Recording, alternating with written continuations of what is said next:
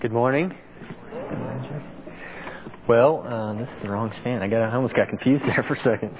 Uh, well, it truly is an honor to be up here speaking this morning. And uh, for those of you that maybe are unfamiliar with who I am, my name is Jeremiah, and I've been going to this church for about for close to 15 years and uh, have just been involved in, in some of the different ministries from the little kids all the way on up to uh, the big kids, the college age group. Uh, and I've loved every second of being here. Um, God has just, uh, in so many ways, changed my life through my experiences with uh, with the youth and just with the people in this church. Um, what an incredible ride it has been. And uh, I, you know, I got to thinking as I was writing out my sermon for today uh, I, I thought about the first time I ever got up and spoke in front of the church. And uh, I don't know if maybe some of you were here, but it was next door in the small building. And uh, what they did is they, they there were four of us, and my sister was one of them. And they they gave us maybe like 15 minutes to speak. And and so you know it was an honor because they they put us with Pastor Bob, and uh, he kind of went through everything with us, had us pick out a verse and and just kind of put our sermon together. And one day we had to share with him, uh, or just do it in front of him. And I was really nervous, but I thought, you know, I got this thing. I'm going to deliver it. And uh, and so we were downstairs in the youth building, and I was just I was I was delivering it, and I felt good about myself, just going for it. And all of a sudden, in the middle of it, I'm you know I'm, I'm concentrated. This bowling pin just goes flying right by my head, and and I stopped, and I was just kind of taken back, and I was like, what in the world was that? And Pastor Bob was like, why did you stop? And I was like, because uh, a bowling pin was flying at my head? I don't know. And uh, he was like, so are you going to stop when a baby starts crying or when there's any other distractions? And I was like, no, but I'll probably stop if a bowling pin is flying at my head. so uh, it was an honor to work with him. That, that man is a legend. He, uh, he has inspired me in so many ways and uh, an amazing preacher and just a man of God. His life really definitely is the foundation for his words um, that he speaks. Uh, I, you know, I have to be honest with you. Um, when I heard that I was preaching today, I was kind of excited because I thought I was going to be following Todd. And so my thinking was, is you know, I could preach for two hours and everybody would be excited that we're getting out early, you know. but uh, I, I have to follow Dave Beatty, who is not only an incredible teacher, um, but he's he's the man with the fastest sermon this side of the Mississippi. He he literally you know, I, as a matter of fact, I've already gone over my time in comparison to him, so, Dave. But uh, I just appreciate being up here and just being able to share with you this morning. Um, and I'm going to actually start off by reading a verse. In the first chapter of John, um, if you have your Bibles, you can turn there with me. Verse 43.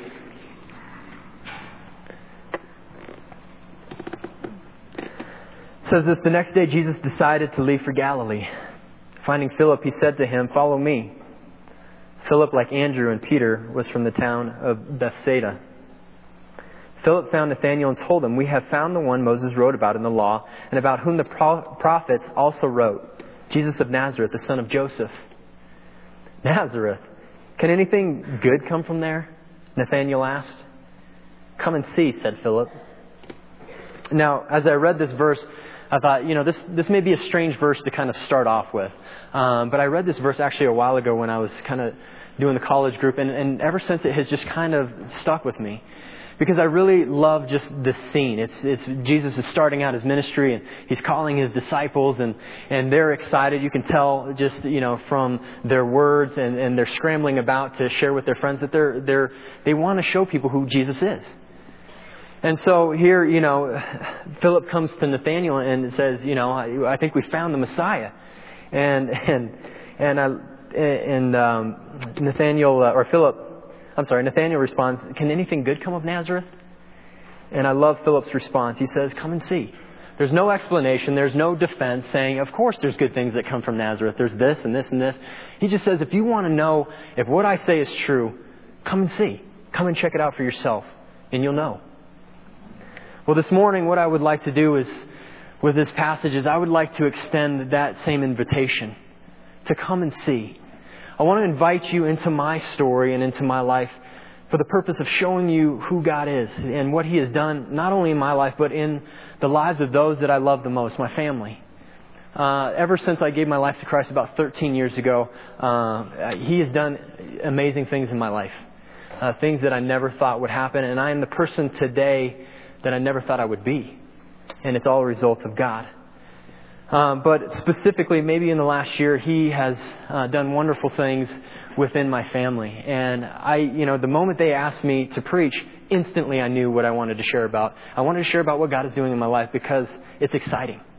And my hope this morning is that as, as you step into my story and you see our lives, that it will inspire you. And for those of you out there that maybe you're at a place where you're, you're kind of looking or, or you're at a point where you're like, man, I, I need something more in my life, that this will be an encouragement to you to spur you on.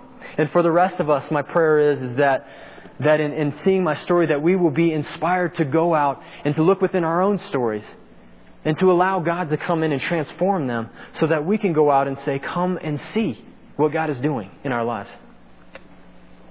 With that said, why don't we open up with a word of prayer? Father, we come before you with open hearts and we just pray that um, you just reveal yourself today. Speak through my words, Lord. And just show yourself that you are alive, that you want to come into our lives, our stories, and transform us. Father, we just give this time to you. In your name we pray. Amen. I want to read a quote with you, or for you, really quickly. This comes from the book To Be Told, and it's by Dan Allender. It says this Will I receive from the wounded hands my day's portion of story? And will I bring my tears and battered questions for him to engage? Will I bring my story to the gospel and cry out for him to answer? Will I, will I offer my life, or will I offer my broken story as a gift to others to taste and see that God is both odd and good? If I will do this, then the gift that I receive will stagger me. God's story will be my own. Your story will be mine, mine will be yours, and we all will be His. I love that quote. When I was uh, when I was younger in elementary school, um, I, I remember this story. It was a day, and, and my sister, and my brother's not here, but my sister should remember this story too. But there was a day that it snowed significantly, and I thought that it was going to be a snow day. You know, every kid wishes when it snows outside that they'll they'll cancel school. But unfortunately, it was just a late start. And so, as we were getting ready, uh, my buddies called me up, and and they're like, you know, you have to see if your mom will let you stay home because all of us are staying home. Our parents are letting us stay home. So, you know, see if you can. We're going to just play outside all day and go sledding. And so I talked to my older sister and I said, well, let's just call mom and see if she lets us stay home. And, and so I gave her a call and, and she didn't budge. You know, it was, you know, you're going to school. If they have school, then you're going to, you're going to go. You know, I don't care how deep the snow is. Um, but you, you're going to make it, you know. And, uh, and so we tried and we tried and we tried, but to no avail, it, it didn't happen. Um, and so after hanging up the phone, um, being the obedient children that we were, we decided to stay home. And I, I think I made the executive decision on that one. Um, but we decided to stay home, so we got our snow stuff on, and we run outside, and we're, we're building snowmen, and, and uh, you know, throwing snowballs, just having a good old time, and sledding. And I remember at one particular point, my buddy's getting ready to push me down the street. You know, we lived on this big hill on the sled, and all of a sudden, guess who comes turning around the corner? It's my mom. and she clearly sees us out playing in the yard, but, you know, doing what every kid does when they know they're going to get in trouble, we run and hide.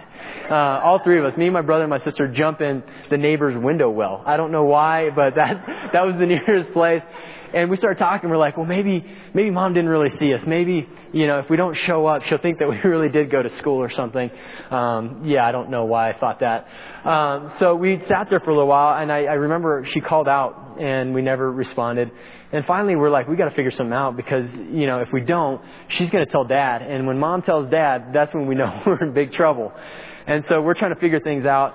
And finally, I turned to my sister and said, you know what? We can't get in trouble if we're not at home. And she was like, what? And I was like, yeah, why don't we run away? You know? and so my idea is that, hey, we'll run away and we'll run down to Castle Rock and live with my grandma. You know, and we lived in Aurora at the time. So that, so I had this great idea, and she's like, ah, I don't know. And it's like, fine, you can stay here and get in trouble. I'm out of here. And so she decided, you know, she gave in, and my little brother, he really had no say in anything. He just kind of did whatever we told him to do. So he followed along, and we, we snuck in the house and loaded up these big black trash bags and, and started walking. And uh, we were feeling good at first, but then, you know, after a while, you know, probably about a quarter mile, uh, you know, feet start getting cold. It's late afternoon, and so it's getting a little chilly. And my sister turns to me and she's like, you know, this is crazy. You know, let's just go back. It's, it's not going to be that big of a deal. And I thought, what, what are you talking about? You know, you realize what's going to happen? We're almost there. and in my head, I, in my head, I'm thinking, you know, let's go back because it's freezing. So we ended up going back. And uh, when we walked through the door, uh, my mom, who I, I think did this this typical parent thing where you know they freak out when you're not there and they're calling 911, but when you walk through the door, they pretend that nothing's happening, and it's like, oh hey guys, where you guys been? Oh, we've just been running away. Oh, that's good. Why don't you go to your room and wait for your father to get home? Uh, so we got in trouble, and that's just one of the the stories that you know from my childhood that I, I remember that I wanted to share. Um, I bought this book about a little over a year ago, and um, ever since I picked it up, I haven't been able to put it down because it has had such a profound influence on my life and just a huge impact on, I believe, my family as well. Um, Dan Allender, from the moment you start reading his pages, he challenges you to look at your story that's what he, you know, the analogy he uses for our lives. He says, look at your story. And, and so he challenged me to look at mine, to look back into my past and, and to, to see all the events and the characters and, and the tragedies and the triumphs and the joys and the sorrows that made me into the person that I am today. And the purpose of doing so is not to dwell on it or, or to sulk, but so that we can understand that our paths, uh, or in the past, no matter you know, whether or not we like it, are a part of who we are. And it's a part of finding peace with that so that we can move forward and allow God to do what Dan Allender calls is to, is to write a good ending to our story. And so I thought, well, I'm going to do that. And so I, I, I wrote a lot of stuff out. And as you can imagine, there were a lot of good memories that I had, like the one I just shared with you. But there were also, it was also difficult at times because when you just explore your life and, and you kind of you know, dig up the dirt a little bit, you realize that there's feelings there that, you know, you've kept buried for so long, or experiences, or wounds and scars. So there were times that it was difficult for me. Um, but nonetheless, it was very refreshing. And the whole experience was absolutely incredible, life changing, I think, altering for myself. Well, one day I was so excited, you know, about what God was doing in my life through this this book that I decided, you know, I'm going to call my mom and just share with her all the, you know, the cool things that, you know, I'm reading in this book. And, uh, and right as I was picking up my phone, I just felt God sharing with me. He said, you know, maybe instead of um, sharing with her the things that you've experienced, why don't you invite her and the rest of your family into the experience with you? And at first I thought, well, that's, you know, that's kind of weird. I don't know if they're going to want to talk and, you know, get together and do all this stuff. You know, it's a lot of work. But eventually I just thought, you know what, God, if you really want to make our story uh, into what it should be, and this is what it's going to take, then I'll do it. And so I called her up and, and explained to her the idea, and sure enough, within about a month, we were sitting in her basement. And I will never, ever, ever forget that night. Um, it was just a powerful night for me, and I just believe for our family. Um, and words cannot express, I think, just the emotions and just the conversation um, that ensued that night. Um, and you have to understand that uh, for many families, opening up like this is is normal. You know, some of you go home and after church, you just this is just part of your everyday life. But for us, you know, we weren't necessarily that you know sit around the campfire, mushy gushy, you know, um, sentimental family. I mean, we did share and talk a lot, um, but not in this sense. And so that's what made it so powerful is that God just opened that door for us. And we were able to, to kind of look back at our past and, and laugh about a lot of stories, but at the same time, just, you know, come to terms with who we are as a family. And as I walked away that night, I didn't walk away just feeling like, oh, great. I walked away just feeling like we had a renewed sense of who we were as a family and who we wanted to be. And more importantly, and this is to me what made it such a God thing, is that um, I just felt for the first time in my own life that we as a family were not chained by our past anymore. You know, many families, they, you know, we all go through struggles. That's just part of being a family and being in relationships. But the sad thing is, a lot of times we let a lot of those, those struggles that we go through separate us and, and divide us, even until death. And that's unfortunate. And so as I walked away that night, I just I felt like I don't feel like that the past controls me anymore or controls us, but that we are free to move forward, and that's what God has done with us ever since. I believe. There is, he's done incredible things in my family. Um, as I've said, in my own life, he's changed a lot of things. Um, specifically in my mother and father, who I'm so thankful are here today. Um, I am very proud of both of you, extremely proud. Um, you have both shown me what it just means to be true parents and what it means to live in a marriage and to love each other no matter what. And I, you know, I, they have blown me away in these last few months. Um, and specifically, my father. You know, you, Dad, you have in these last few months, my whole life, you've been an incredible teacher and just an incredible father. But in these last few months, um, you have taught me what it means to be a man. And I can honestly stand up here and say that he is my hero because he has changed my life in so many ways. And that's just, you know, because of God and what he has done in our lives. I'm proud of my sister, my older sister, and all the things that she's had to overcome. And my brother, you, you guys know my brother, man. He's he's the man. And but probably the the greatest story in our family is is my little sister and she can't be here with us um, today, and I'm really happy. You know, there's I know that I'm crying, but there's her light. You know, what God has brought her through is incredible, and right now she's in Tennessee, and she is in a program called Mercy, and Mercy is for um, young girls who have just struggled with different things in their life, whether it be you know just depression, um, suicide, um, different eating disorders. And so by choice, she wanted to go down there because she just felt that God was calling her to go down there to heal. And so I called her, you know, I called her up and I said, "Will you write a letter?"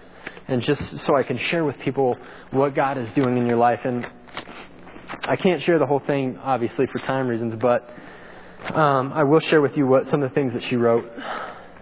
She says this. At the age of 12, um, began seven long years of a lonely torment from the enemy.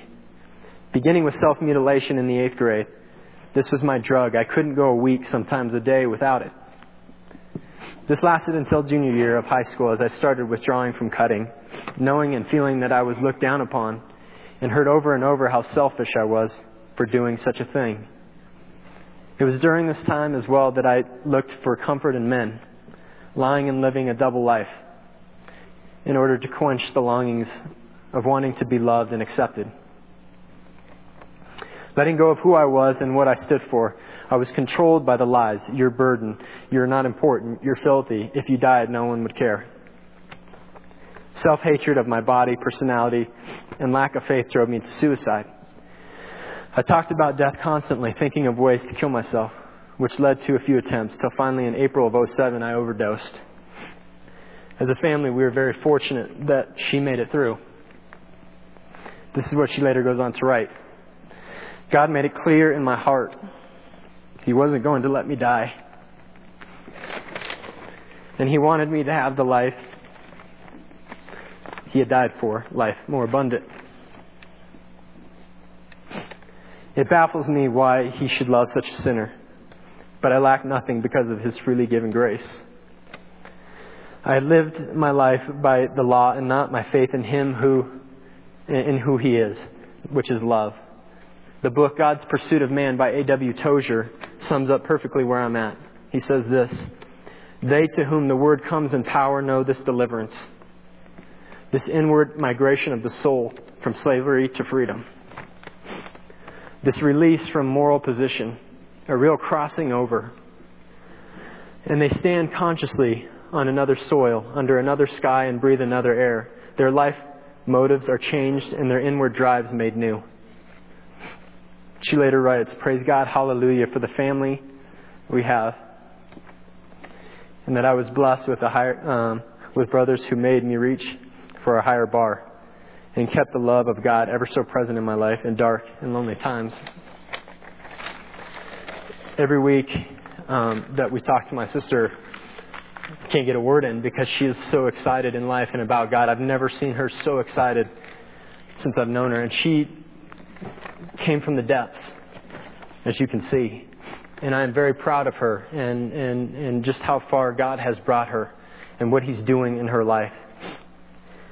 Those are some of the things that God is doing in my life, and I know that as I share these things, and I've, as I shared it with, with people, many have come to me and said, you know, well, that's great, and that's a good story of your family, but you don't understand. You don't understand me, and you don't understand the people that I live it with, and, and the people and where I've been, and the things that I've been through. You don't see my scars. You don't see the betrayal that's happened in my life and, and the emptiness or the loneliness that I live in day in and day out. And you know what I say? I say, You're right. I don't.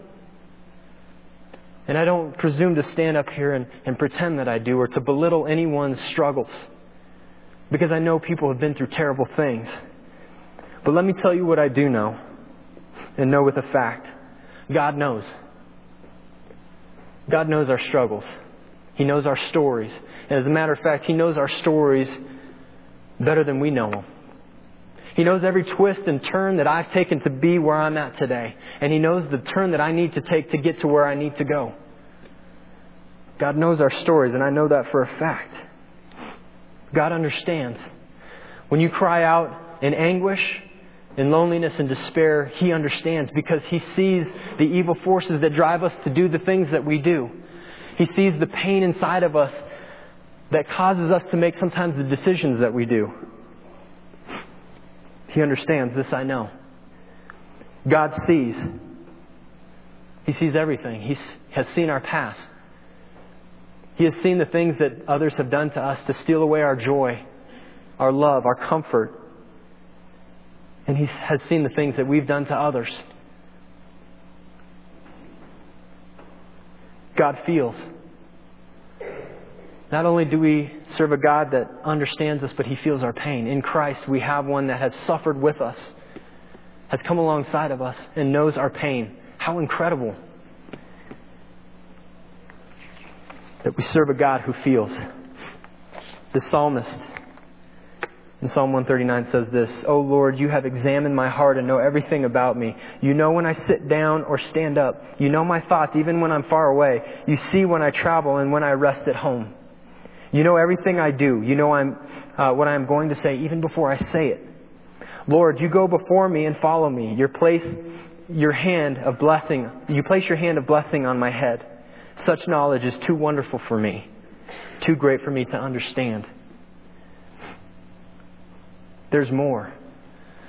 Not only does God understand and see and know and feel, but more importantly, God heals.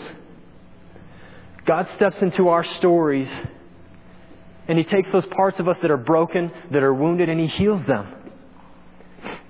He takes those parts of our lives that are dead, that maybe others have killed in us, and He brings them life. He takes those areas that have been stolen and He gives them back. He forgives where we need forgiveness, and He helps us to forgive those who have wronged us. As we talk about these things and as we discuss our God, let me ask you this. Do you believe?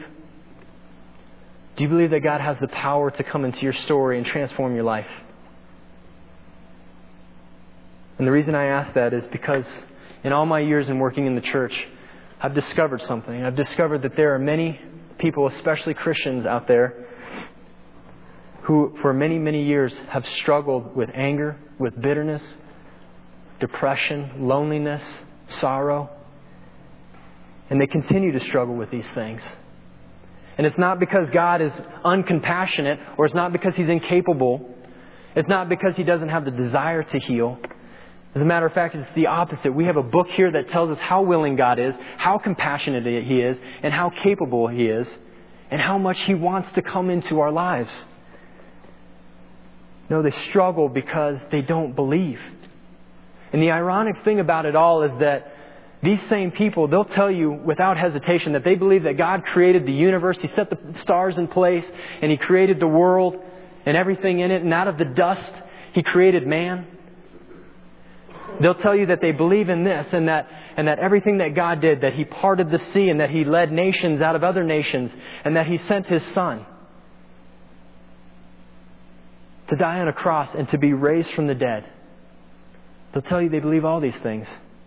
But it's these same people that don't believe that God can come into their heart and change their life. They don't believe in the power that He has to heal. So I ask, do we believe? As we walk out these doors and we see these mountains and the beautiful scenery that God has blessed us with, the God who has power to create with one word, do we believe that He has the power to transform our story? Do we have faith? And I know it's a struggle, it's not always easy. But maybe as another encouragement, I'd like to share another story. Uh, a little under eight years ago, um, I married my wonderful wife, who is down here with my beautiful daughter. Um, and in marrying her, I married into her story. And let me tell you, talk about a family with a story. Um, they are incredible, uh, an incredible family. And um, I can just say that I've learned so much, but they, to me, define resilience. This family does. Um, and I am blessed to be a part of this family. Um, last August, my father in law, Steve, who's with us today, um, was released from prison, 23 years uh, in prison. And uh, I'm just going to share this because I won't get a chance afterwards. But the funny part of it is, if there's any funny part, is that 23 years this guy's been in prison, and we're going to pick him up.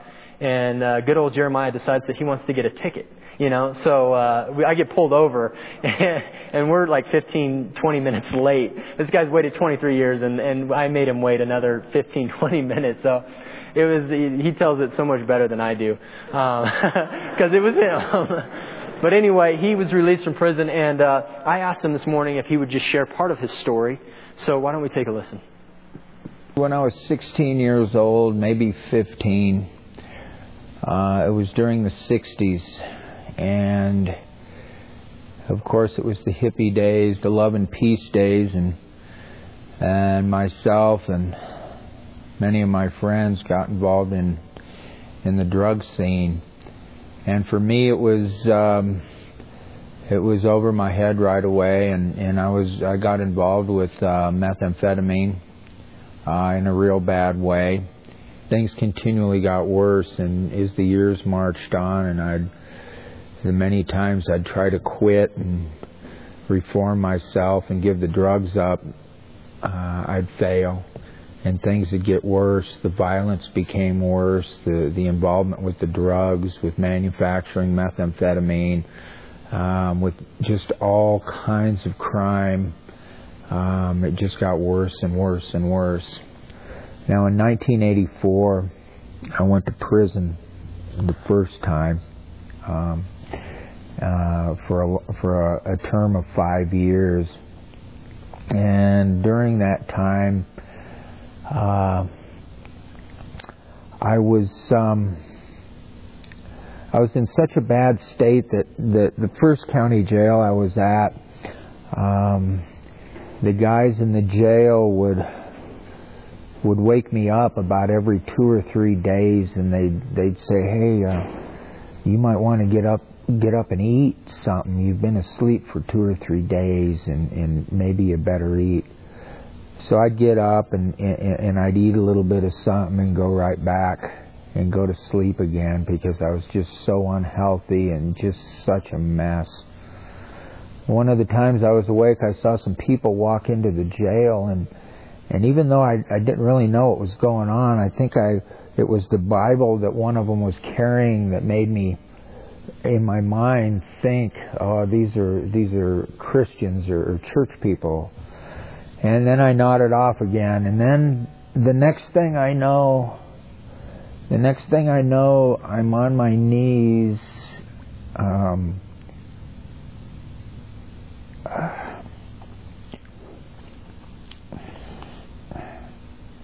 and the next thing I know, I'm on my knees before these people asking Christ in my life. And um,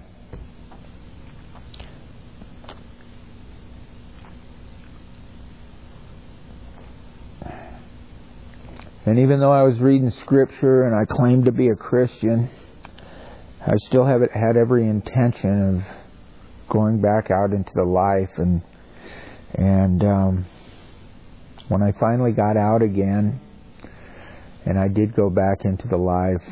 Um, I'd read enough scripture and and I knew enough to know that that that, that I was experiencing a folly that, that would only end one way and and it certainly did end in the way I anticipated.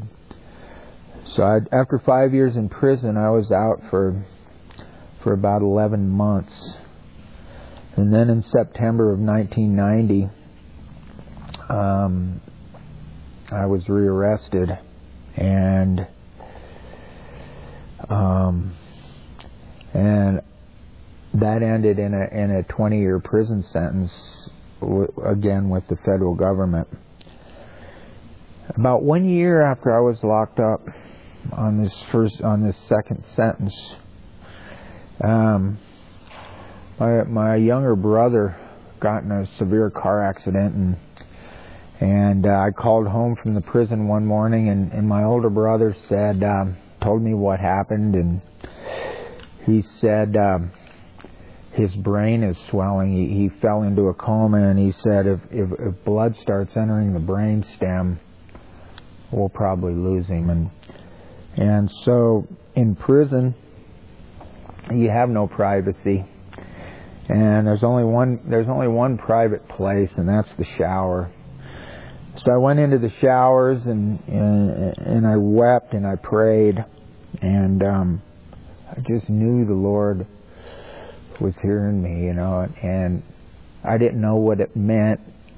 Not that I, I felt my, I, I just knew that he was hearing my voice and and um so I left and I went on to work and and um sometime in that afternoon an hour or two had gone by and and I received the only phone call I've ever gotten in in 23 years of prison. And the phone rang, and my boss handed me the phone, and he said, he said it's for you. And you, you just don't get phone calls in prison. It just doesn't happen.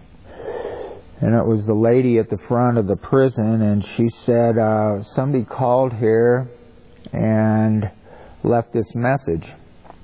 And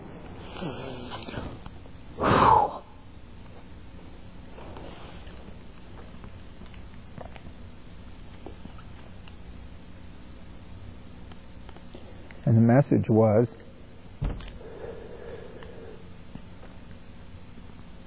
just the opposite of what I expected. And the voice said, Your little brother woke up.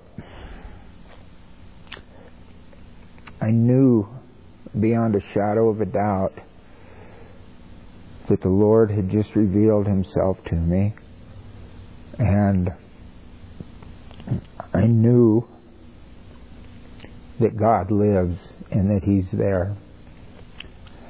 So, um, so my life from that point changed, and and um, um, I was totally sold out to the Lord, and and even though it took me years and years to to even begin to mature into a person that that really would be even the slightest bit recognized as a Christian in that environment, um, the Lord was working inside of me, and and um, all I really wanted to do was get out and try to be a dad to my children and grandchildren, and so even to this day, um, it is so humbling that the Lord will bless so incredibly despite what we were. And um, uh, there's a quote by, uh, I think it's Blaise Pascal, that says, um, that says there, in our own darkness, when we thought finally to have escaped him, we run right into his arms. And that quote is very true of me. And, and in my deepest, worst moments, when I thought I'd escaped everything, That that's where I met Christ, and um, he's he's never let go of me. So that that's where I stand today, just so overwhelmed with with his goodness that when Paul speaks in the scriptures and he talks about he who is able to bless exceeding abundantly beyond all that we could ask, it's true.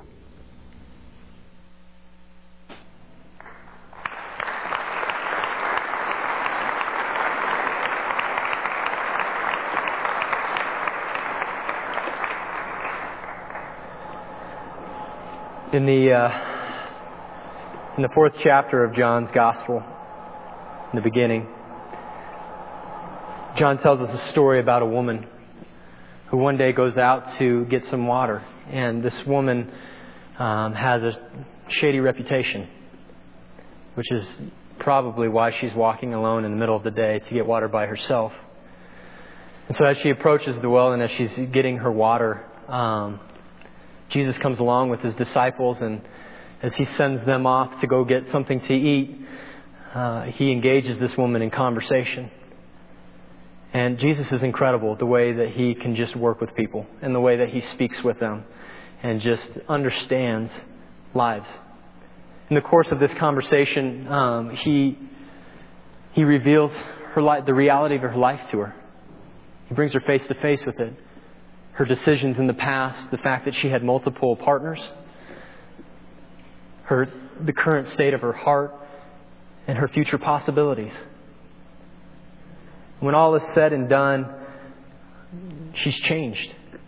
We see a new woman, and she's so excited that here's what John writes. It says this that the woman left her water jar beside the well and ran back to the village, telling everyone, Listen to this.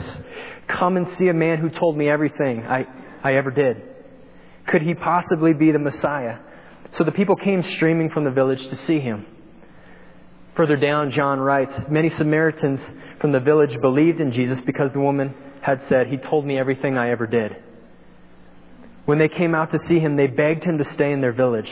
So he stayed for two days, long enough for many more to hear his message and believe. Then they said to the woman, Now we believe, not just because of what you told us, but because we have heard him ourselves.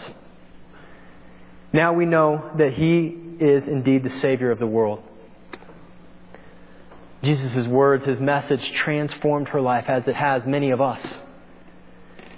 And all she could do, her only reaction is to just drop what she had and to run back and say, Come and see. Come and see a man who told me everything that I ever did. And that is our message this morning, my message. Come and see a Savior who knows everything that I did, who took this insecure little punk and transformed his life. Come and see a Savior who came into a man's life who had just reached the depths and thought he was so far away, and yet grabbed a hold of his heart in his darkest moment and brought him home. Come and see a man who took a young girl who was just hated herself everything about it, who could only think of death and yet brought her life in a new sense of hope. Come and see a man who knows everything we've done. As we close, let me ask you are we willing to allow God to come into our stories and to transform us? It's not an easy process, and that's why a lot of us would just rather, we'd rather not do it because there's pain involved. We have to make peace with things in order to move forward. But I guarantee you, what, is, what lies ahead, Paul says, is so much greater than what's behind.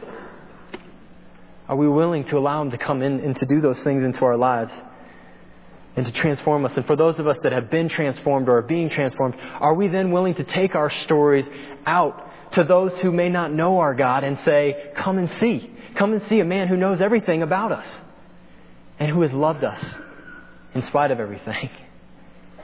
and to this day continues to love us? Will we share? And can we be a church whose message is come and see? What I'd like to do is, I would like to just close with a chorus with all of you. And, and as we sing, I'm going to ask if you'd like, you can actually do whatever you want, but I'd ask that we all just stand and sing together. And, and it's a simple chorus. Um, and I don't know, as we sing it, just I just ask that you just pray. Whether that be for yourself and for your own story, and maybe you know there's so many things that now you're you're seeing that God wants to do and that He can do. Or maybe it's for someone that you know, a loved one that you just really feel could use just a little bit of God right now. If we could stand.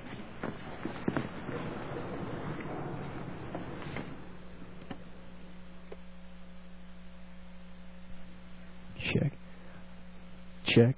Above all, I would just like to let this be our prayer to God of how incredible He is. He is amazing. And I hope that our lives have been proof of that. Not that, again, anything is perfect in our lives. We are not perfect people. But God has worked, and we want to share what He's done in our life, in our family.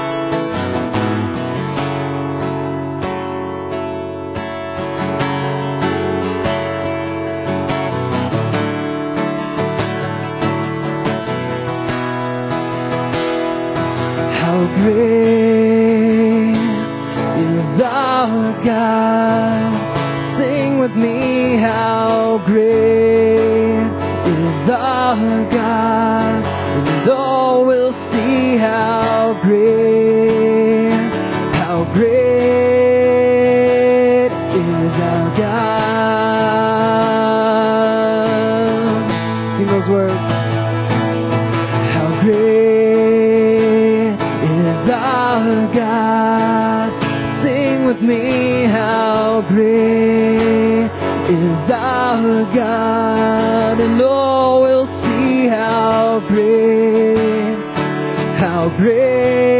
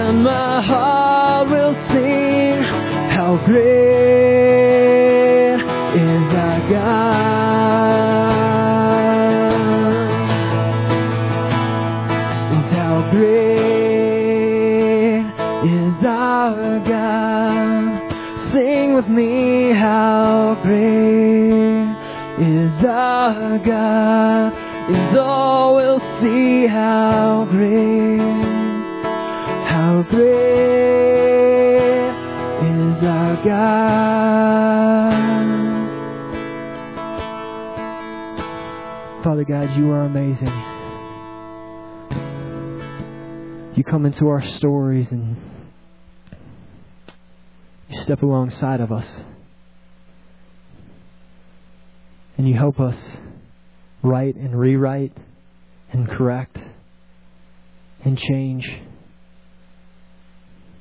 And so we come closer to you. Lord God, I just pray that for those in here who are maybe looking at their story and just saying, I've kind of had enough. May you just come into their hearts and give them the faith to believe that you have the power to transform the hardest of hearts, the most stubborn of souls. Father, for those of us that have tasted your presence, may we run out to those who are hurting and just say, Come and see a God who is amazing whose name is above all names. We thank you. We pray this in your name. Amen. Thank you.